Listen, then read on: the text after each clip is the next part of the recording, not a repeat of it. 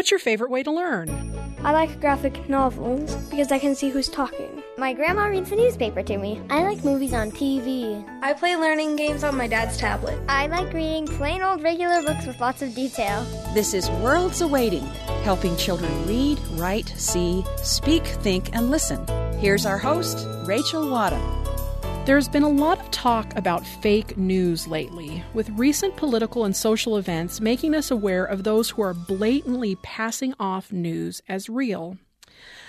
My librarian colleagues have also been talking about fake news, and our discussion has centered on what we can do to help people be critical of the information they receive.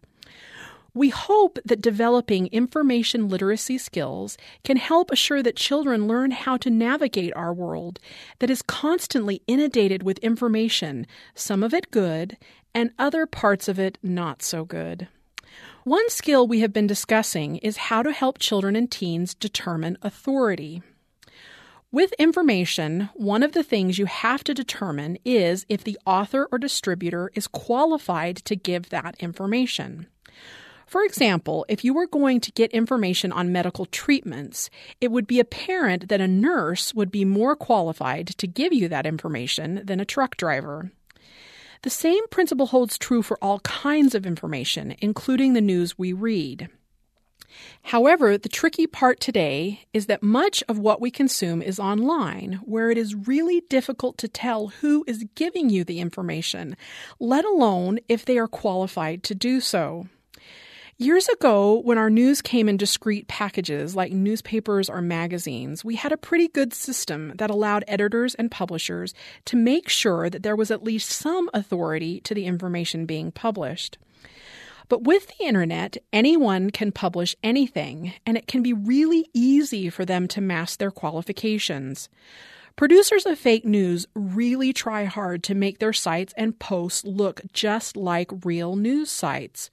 So, what can we do to make sure we are finding the best information from the best sources? To start, check out the URL to determine what kind of site you're accessing.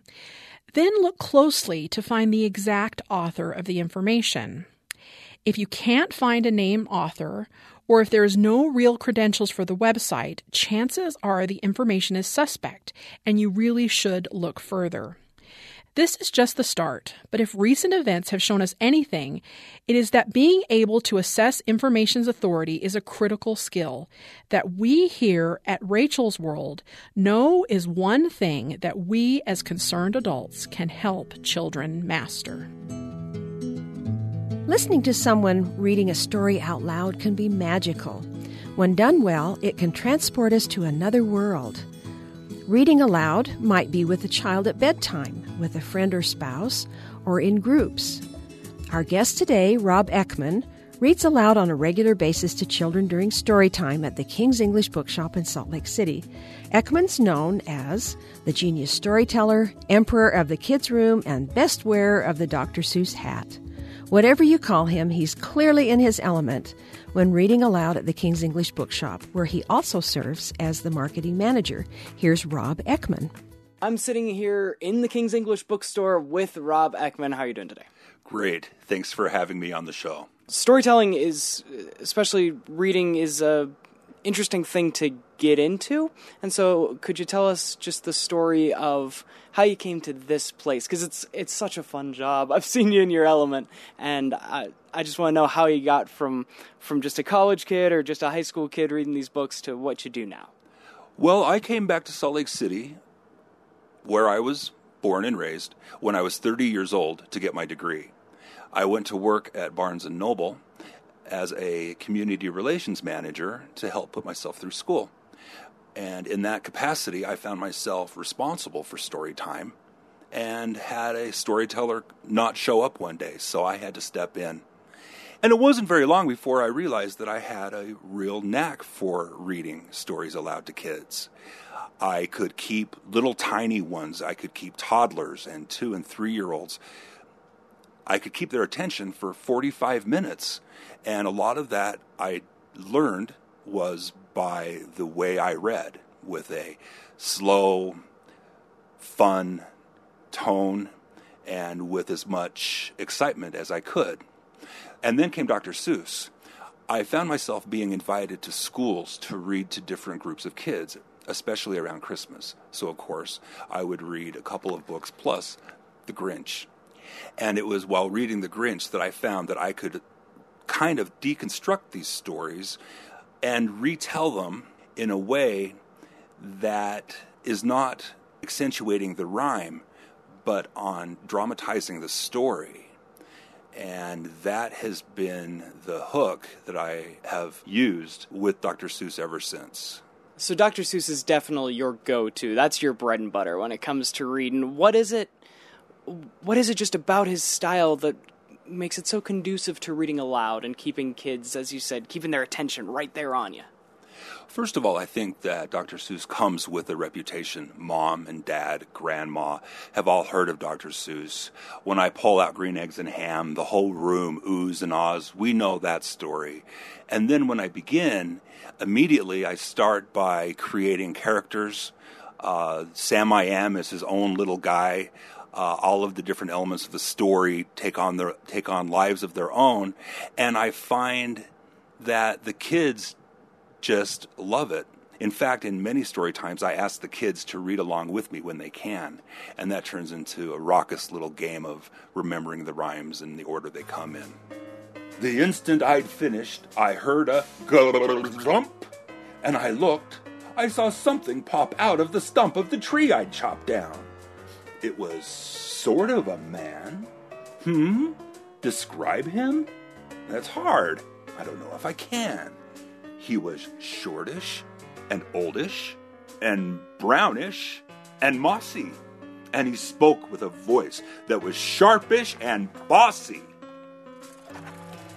Mister, he said with a sawdusty sneeze, I am the Lorax. I speak for the trees. I speak for the trees, for the trees have no tongues, and I'm asking you, sir, at the top of my lungs. He was very upset and he shouted and puffed. What's that thing that you've made from my Truffula tuft? Look, Lorax, I said, there's no cause for alarm. I chopped just one tree. I'm doing no harm. I'm being quite useful. This thing is a thneed. A thneed's a fine something that all people need.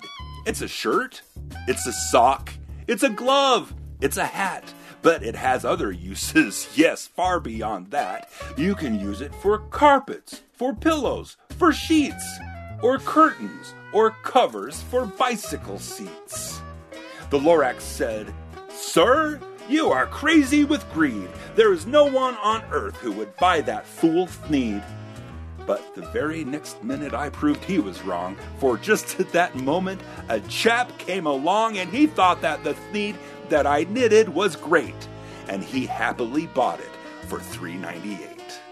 Tell us a little bit of the story behind this man that created this slew of books that are just so ingrained in every kid's childhood. Well, Dr. Seuss was born the child of a German immigrant, a brewmaster, and was born and raised in Massachusetts. He grew up and went to Dartmouth, where he was the editor of the school paper. He went into the Army, and then after the Army, became an advertising man. He was quite famous for his DEET campaign, which, of course, was about an insecticide. Um, he began writing in the 40s and really struggled with getting his books published. There's a great story about Dr. Seuss and his classic Green Eggs and Ham. Dr. Seuss was challenged by Cerf Bennett, his editor, to create a beginning reader using only 50 words. Dr. Seuss thought it would be an easy bet to win and began writing the book, but then found it to be incredibly difficult. But in the end, he won with Green Eggs and Ham, which is a book told with only 50 words and it goes on, and and his books uh, continued to to develop. Dr. Seuss was unique in the publishing world and still is to this day in that he had complete creative control over all of his projects from beginning to end. He would not only be the author and have the final word on every word published, but he had complete control over the illustrations, the colors that went into the illustrations, and also the marketing that went into the books. Um, after publication. So he had a lot at stake, but he, history shows that he was right in almost all of his decisions. And now we have a tremendous collection of nearly 44 books and and that just amazes me that he has such a unique style in the way that he constructs his words and his sentence and his poetry. But then also his illustrations are just as unique and that was 100% Seuss as well. That was all Seuss and he would struggle. He lived in La Jolla California spending countless hours on these books. In practical isolation um, interesting point about Dr. Seuss is he was not much of a children's man he loved writing for young people and for children, but he was actually scared of children. So he's so in his later years, he spent a fair amount of time writing, but then sequestering himself away from the very people he was writing for.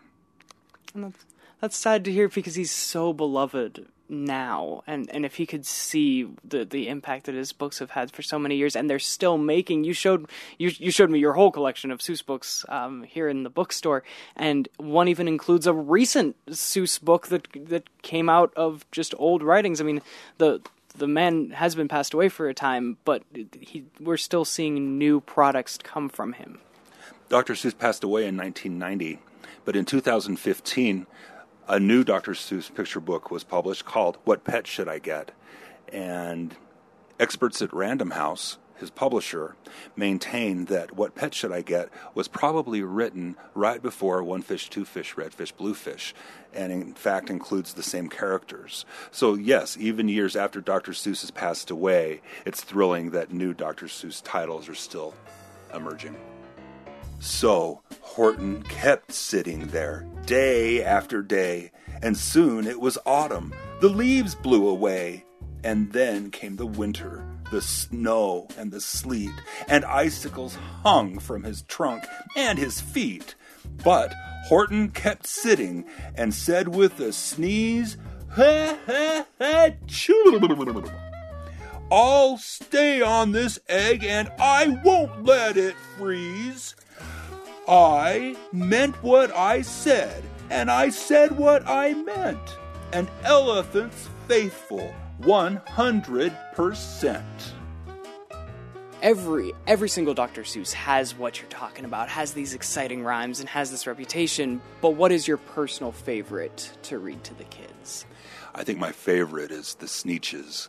The Sneetches, of course, is the story about Sneetches with stars on their bellies or not. And a crazy inventor comes to the beach and offers them a trip through his star on or star off machine to put them on or take them off. And it turns into a crazy, riotous ride toward the end. And it's my favorite because it's short, because the rhymes are flawless. He introduces us to the word thars instead of theirs and the kids' eyes open so big as these crazy sneetches go in and out, having the stars taken on and off. I really get a lot of a lot of joy from watching that, watching the kids then. Then, well, of course, from then on, as you probably guess, things really got into a horrible mess. All the rest of that day on those wild, screaming beaches, the fix it up chappie kept fixing up sneetches.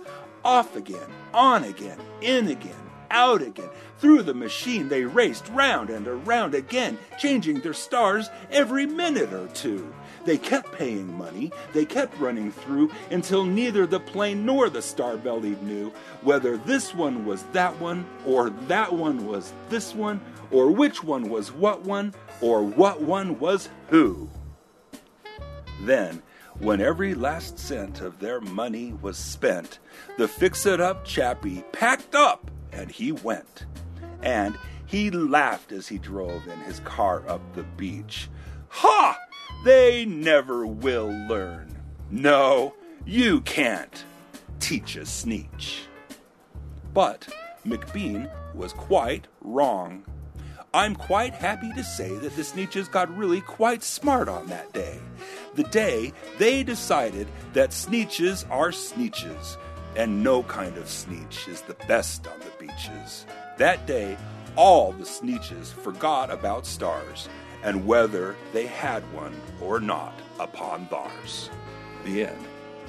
Dr. Seuss is an icon in children's literature, and it is very worth our while to go back and give him a, another chance.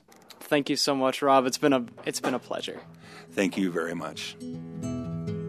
Rob Eckman, storyteller at the King's English Bookshop in Salt Lake City, talking to Cole Wissinger of Worlds Awaiting about his experience sharing books with children, especially those by Dr. Seuss. Next on Worlds Awaiting, a visit with illustrator author Julie Olson. Olson has illustrated many books, including Discover America from Sea to Shining Sea, Dear Cinderella by Marianne Moore and Mary Jane Kensington, and Little Penguin, the Emperor of Antarctica by Jonathan London. Julie Olson also has an interactive website that offers tips for aspiring writers, young and old, from learning how to draw to keeping business records. She also talks about the variety of mediums she works in to create her picture book illustrations. Here's Julie and Rachel. We're talking with Julie today, who is an author and illustrator of picture books. And one of the coolest things that I think that has been happening in the field of children's books lately is the fact that we have the internet now, and there's such great ways on the internet for authors and illustrators to interact with their fans on the internet. And I know you have a website. So tell us a little bit about your website and what you offer on it. Yeah, I think a lot of picture book authors and illustrators don't have quite the fans as, say, Twilight, Stephenie Meyer, um, young adult that's writers. A, that's a fan. that's a fan. That's base. a fan thing. but I do have a website which has quite a few things on it for kids and adults alike. I have specific parts that are specifically for kids. If you go to my website, which is julieolsonbooks.com, and Olson is spelled with an O N. A lot of people spell that wrong. so julieolsonbooks.com. And if kids click on fun stuff, there is a whole page of how to draw kind of in the style of how I learned to draw, but things, characters from my books that they can learn to draw, but basic things for even I guess you'd say high school students or people who are trying to learn how to draw the basic human head. It's it's really hard. So there's some templates and tips there for how to draw. Then there's also videos that kids or adults can watch that are clips of me either doing school visits or talking about um, how to draw. There's TV interviews, and there's also like sped up painting processes, which those are my favorite to go watch other artists and their painting process because I like to learn a little bit. Oh, I can use that in my own painting process. Anyway, the videos are fun. Kids always ask me if I really paint that fast, and I say, oh boy, do I wish. but yeah, they're sped up quite a bit. I think that's a wonderful thing because I think this is a sharing community, and it really is one where everybody engages with each other. And the internet has just made that so much easier to be able to have all of that information there. So technology really has extended that interaction. But I know you use technology a lot too, just in your drawing and um, in your in your book work. So explain a little bit about how you use computers to to do your art. Yes, uh, I love the computers and the invention of them because it has saved me a lot of time. The way I use technology more now is as an aid. Um, I will add to my artwork that I've hand painted. I will adjust sketches in Photoshop, like move things, resize things. And I got the new iPad Pro and it has a wonderful Apple Pencil on it. And I use the app Procreate to try out different things. I have been doing a little bit more of a graphic style on that and have also tried a little bit more with pastels. I used to use those in college and whatnot, but it's it it's been fun to play with pastels. I think they have a good likeness on there. Watercolors cannot be duplicated in digital media. So until then, I'm definitely still hand painting all my watercolor. However, it's fun to try out different styles and see what I might want to translate a little bit or parts of into my work. I think that technology may help speed up some steps, But for me, those steps are a little bit more in the process and the planning and not in the final artwork itself. The final artwork should still take a good amount of time to complete. Talk a little bit about that kind of last stage when you're finishing the the final painting. About how long does one of those take for you? I always tell people I never time it because if I did, I would be paid like 50 cents an hour. but I think I have gotten faster. And as you get further into a book, you get faster at it. I have learned to tape a lot of my papers down at once and do like all the background. If i it depends on what you're painting. Like the little penguin had a lot of the same color scheme throughout the whole book and so i could tape quite a few down at once and and paint here let that dry while i'm painting the next and painting the next but keep the same colors on my palette and get kind of an assembly line thing going. But in the end it's still takes too many hours to count in answer to your question. That's a perfect answer. Perfect answer. And I, I know it's particularly you're, you're talking about watercolors and pastels and digital. So what are the strengths and weaknesses of each medium? Why why would you pick one over the other? So oil paint takes a really long time to dry. That's pretty much the weakness. Um, a lot of kids in college would actually bake their paintings in the oven and some would catch fire if they, anyway trying to finish them too fast. So oil has to dry a lot in between mediums. Acrylic dries too fast sometimes to really for me i started out in acrylic but i felt like i was really tight and not loose enough and i really wanted to loosen up more.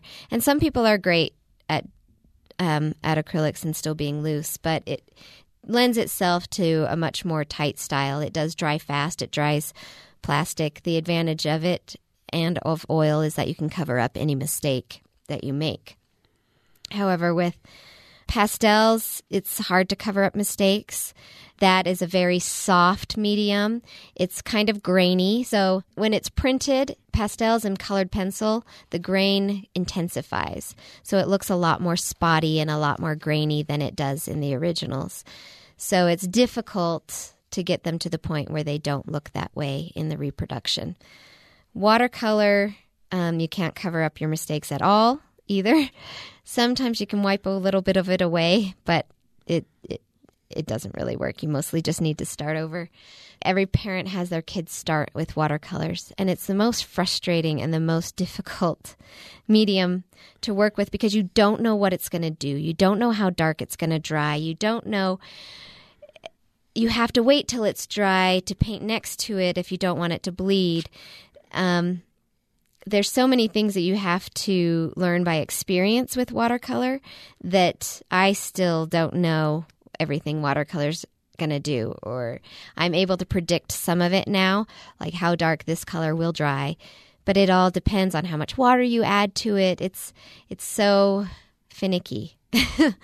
Um, but I love the translucent nature of it. I love the the things that it does do that are unexpected and the other drawback with watercolor is that it it you lose a lot in the translation of the reproductions. You lose some of the gradients, some of the subtle things, especially in the blues and whites that happen. I think that that's a great kind of introduction because I don't think people realize the variety of technique and, and their strengths and weaknesses of them. So, why do you think you were attracted mostly to watercolor? What what is it about that that, just resonates with you? So, even though it's really hard and I still have a ways to go, I really love line. I love to see the gestural lines. I love to see the line of the artwork coming through. And some people don't use line in their watercolor, but I I like line and I like to um, edge my things with line. And in the little penguin book, I used a blue pencil to to line everything to give it that cool effect. And to make it seem cold and let that blue show through on the edges of everything. And I, I do watercolor because I want to see those lines and those drawings come through.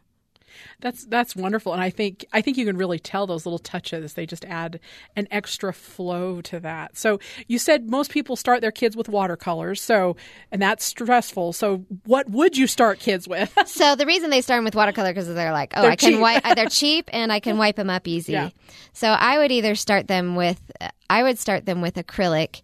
They they wash up just as well if they're wet as watercolors. They're water based, and um, I guess you know five year olds maybe not, but once they are somewhat responsible, it to not paint all over everything, I would do acrylic because they can cover things up and cover up their mistakes. They can still water them down to mix like watercolors for a little bit, um, but paint over their mistakes instead of. And, and they don't soak through the paper as much as watercolor. That's wonderful. I think we're going to have a lot of parents rushing out to buy acrylics for their children today. That's wonderful. Thank you so much for your time today, Julie. Thank you. Julie Olson talking about the breadth of her work as an illustrator author. We finish up the show today with a book review from Kim Christensen, teen librarian at the Springville Public Library in Utah. Christensen introduces a young adult novel entitled Six of Crows by Leigh Bardugo. Six of Crows by Leigh Bardugo, and it was released end of 2015. Um, I kind of compiled a list. I'm a list girl and I like to make points, and so I titled this one Top Five Reasons to Completely Devour This Book. Um, for those that loved Leigh Bardugo's first series, the Grisha series, this book is set in the same world. So you'll find a lot of the same history, a lot of the same characters mentioned. Um, so it'll feel familiar to you, um, but it's a whole new adventure. Um, it seems like kind of a small reason to pick up this book, but it's one of the reasons that I was first drawn to it. And you can't see it because this is the radio, um, but the pages are black. And I really, uh, you don't see that in a lot of books. You see that with um, Gregory Maguire's Wicked. And so it's, it's fun, it adds character, and it really um, goes with the cover. Uh, one of the other reasons I really liked this book is it's a fantasy book, um, but it's sort of a different version on Ocean's Eleven. So imagine that movie and imagine kind of all the different characters and add a fantasy element to it. Um, they collected the best of the best, um, or maybe the worst of the worst, to try to get into um, where they don't belong. So they they got a convict, a sharpshooter, a runaway, a spy, a thief and a heart renderer, which is someone in this series that can damage someone's internal organs, which sounds really gruesome, um, but it's completely appropriate for teens, um, not as dark as it may sound. Uh, the other part that I really liked. Um, when I'm reading a book and I'm really into it and I, I want to know and I want to skip to the end, which sometimes I do, I'll admit, I, I like multiple points of view. Um, there is nothing more frustrating than not knowing what's really going on. And she does a really good job in taking all the different points of views and kind of still leaving you dangling. You don't know what's happening, um, but you are inside their head. You kind of know where they're going. You know they're part of the plot. And um, it makes me appreciate the characters, where they've come, and where they're going. It's also what I call a soft sci fi. I'm not really a big science fiction fantasy reader, um, but that's something I tell my kids it's soft sci fi. Don't be intimidated by the families, don't be intimidated by the maps. It's not a book that you'll have to take notes on, which oftentimes when you're reading science fiction and fantasy, you've got to mark all the families, uh, take copious notes, and try to keep track of everything. It's it's intimidating that way, but this is um, a good one for those who first want to kind of try fantasy. Kim Christensen, teen librarian at the Springville Library in Utah, reviewing the young adult novel Six of Crows by Leigh Bardugo. We'll look forward to more young reader book reviews from other librarians and booksellers in the future. For a full collection of book reviews, check out the World's Awaiting Book Reviews link on our website at byuradio.org. Thanks for listening to Worlds Awaiting. Tune in Saturdays at 1:30 p.m. and weekdays at 8:30 p.m. Eastern on BYU Radio Sirius XM channel 143 on the TuneIn app and at byuradio.org.